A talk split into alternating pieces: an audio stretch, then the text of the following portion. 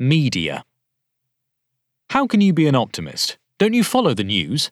People sometimes ask me. No, that's why I'm an optimist. I reply, half jokingly, half seriously. I have great respect for journalism. I'm even married to a journalist. Good journalism is one of the finest, most interesting, and important things we have in society. Bob Woodward and Carl Bernstein's exposure of the Watergate scandal is the jewel in the crown, which shows the importance of journalism in society. Not to mention all the journalists who risk their lives, sometimes losing them, around the world when they report on corruption, warlords, oppression, and crime. With that said, there is a lot in journalism that can and must improve. Or rather, a lot in the media. Today, it does not give a true reflection of the world we live in. If you form your worldview solely through news reporting, it would be weird if you did remain optimistic. This is Andrea Mitchell reporting live from this city where no one got shot last night. No one was injured. Nothing was on fire.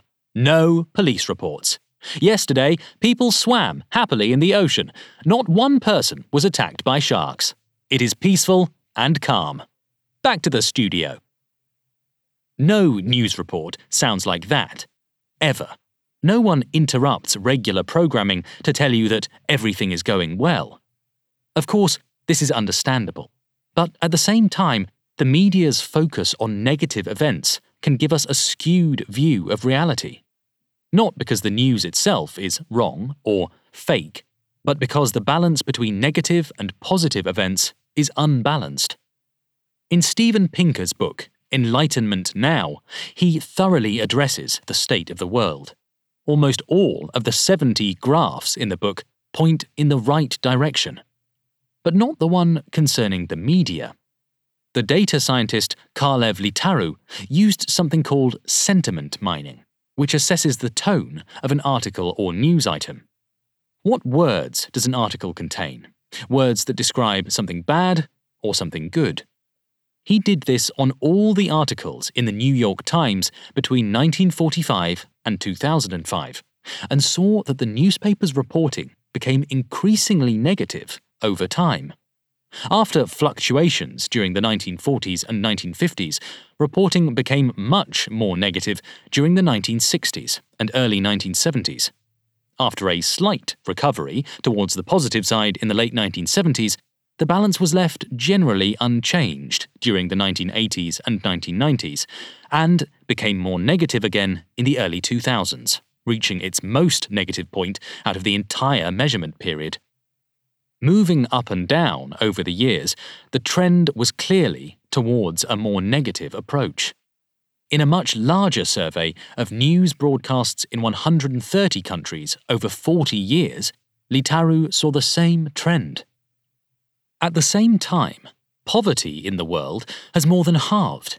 The Soviet Union has fallen, the Cold War ended, and dozens of countries became democracies the world has become more peaceful, less violent, richer, and healthier than ever. More children are attending school than ever before in history, and fewer children die at an early age. While this fantastic development has occurred in the world at large and in our everyday lives, media reporting has steadily become more negative. An example of this is the climate. Climate change deserves a lot of attention and the dangers it poses should be highlighted in the media. The IPCC's reports should be taken seriously, and it is desirable that the media attention around it be massive. Obviously, much of that reporting will be negative, because climate change is a major problem. But the solutions and everything positive done about it should also receive attention. In May 2019, news emerged that up to 1 million species are at risk of extinction, based on a report from the UN Intergovernmental Science Policy Platform on Biodiversity and Ecosystem Services, IPBES. One significant reason for this is climate change. The report received a lot of media attention worldwide, often with the most negative headlines and angles possible. The report does say that 1 million species could go extinct, but that this scenario is less likely than other scenarios with fewer extinct species. The reporting did not focus on the most likely scenario, but the most negative. In addition, critical questions were often absent.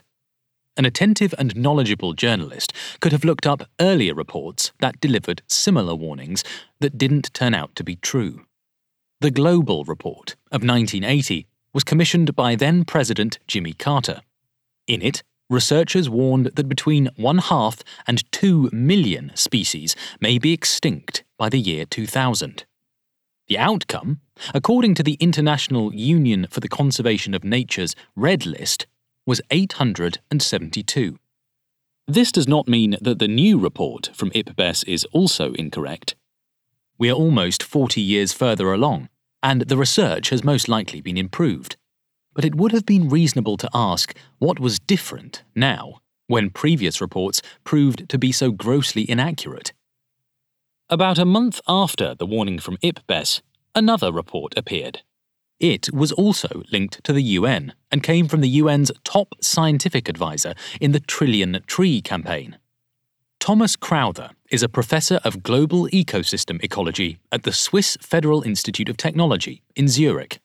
His work aims to generate a holistic understanding of the global ecological systems that regulate the Earth's climate.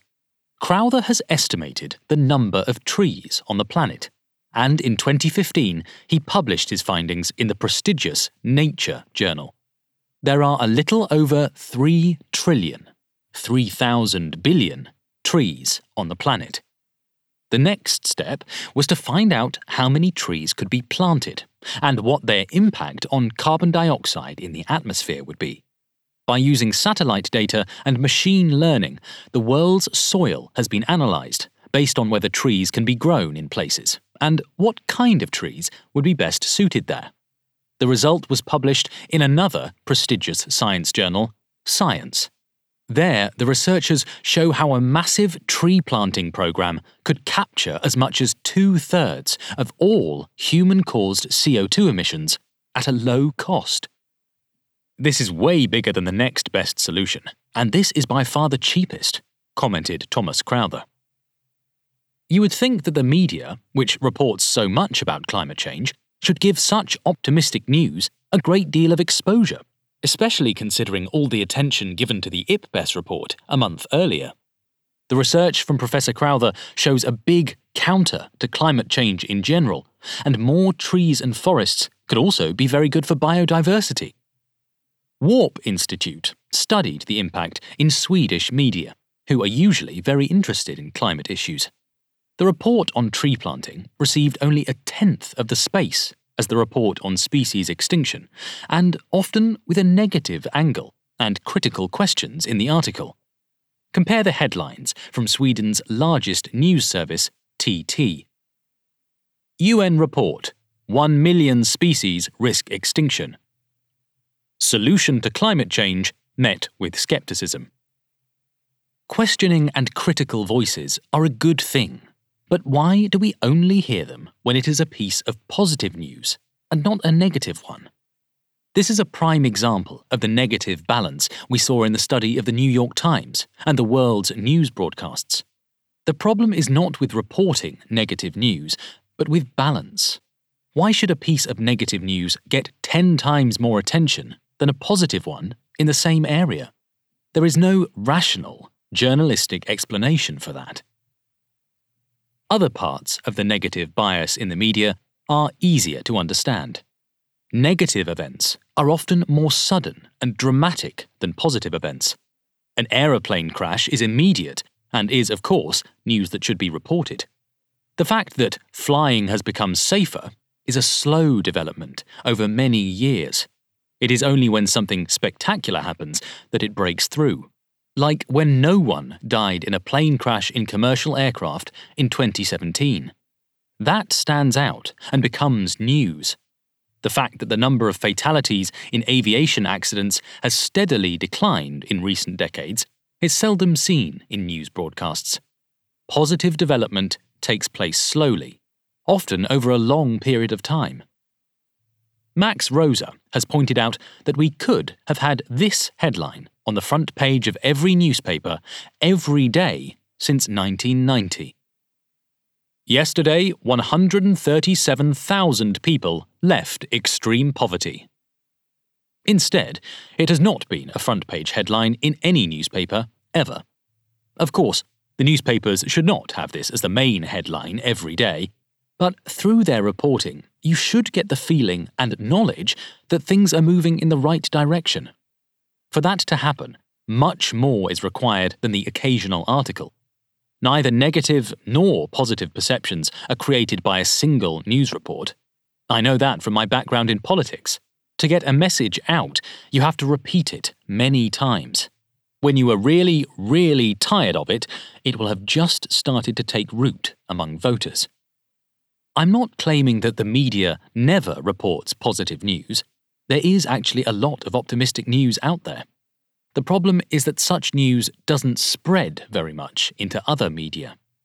At the Warp Institute, where I'm executive chairman, we have published one positive news item every day for over two years, amounting now to over 800 fact based, optimistic news items. We find the stories in media from around the world. When we started out, we were worried that we would not find enough news, but that has not been a problem. We create some of it ourselves by reporting statistics from Max Roser or Hans Rosling but most of it is found in the media. If a newspaper writes that the coral reef has started to recover, few or no other media pick it up. Negative news seems to have a wider spread. Is it really reasonable to blame this on the media? Don't they just report what we want to read? If we click more on negative headlines than on positive ones, they will write more negative articles than positive ones. There is something in this argument, but it is not the whole truth. Some people in journalism believe that it is their role to be critical. I believe, of course, that the media should report negative news about crime, war, and starvation. They should investigate corruption, abuse of power, and wastes of taxpayer money. But that doesn't mean they can't report positive developments with the same enthusiasm. Why should the role of journalism be to just examine the negative, but not the positive? Of course, there are plenty of examples of very good, positive journalism, but as I said, the balance is skewed. Also, it is not necessarily true that negative headlines are better for business. The Swedish newspaper Dagens Nyheter believes that people did not want to read long articles online. They wrote some anyway because some people enjoy them, and they thought it was part of their role as journalists to write in depth articles. The internet gave them the opportunity to measure not just how many people clicked on these pieces, but how much time each reader spent reading them, and how many became subscribers afterwards. It turned out that these longer, more in depth articles produced the most new subscribers. In other words, it is not at all certain that the media knows what its audience wants. My belief is that people generally subscribe to the media which give them tough, critical journalism, while at the same time showing positive trends and exciting developments in society. Closing the morning newspaper after reading it and not wanting to shoot yourself, or anyone else, should be good for business. One person who has reacted against how the media works is the Dutchman Rob Wijnberg. In 2010, he was only 28 years old, but had already managed to write two books and was editor in chief of the morning edition of Holland's leading daily newspaper, NRC Handelsblad. He raised the magazine to new heights, but his bosses got more than they had asked for. Wijnberg increased both the number of subscribers and readers, but at the same time, he began to reshape what the magazine reported. Away from the sensational Away from traditional news, he focused on what really affects our lives. New instead of news, he says of his approach.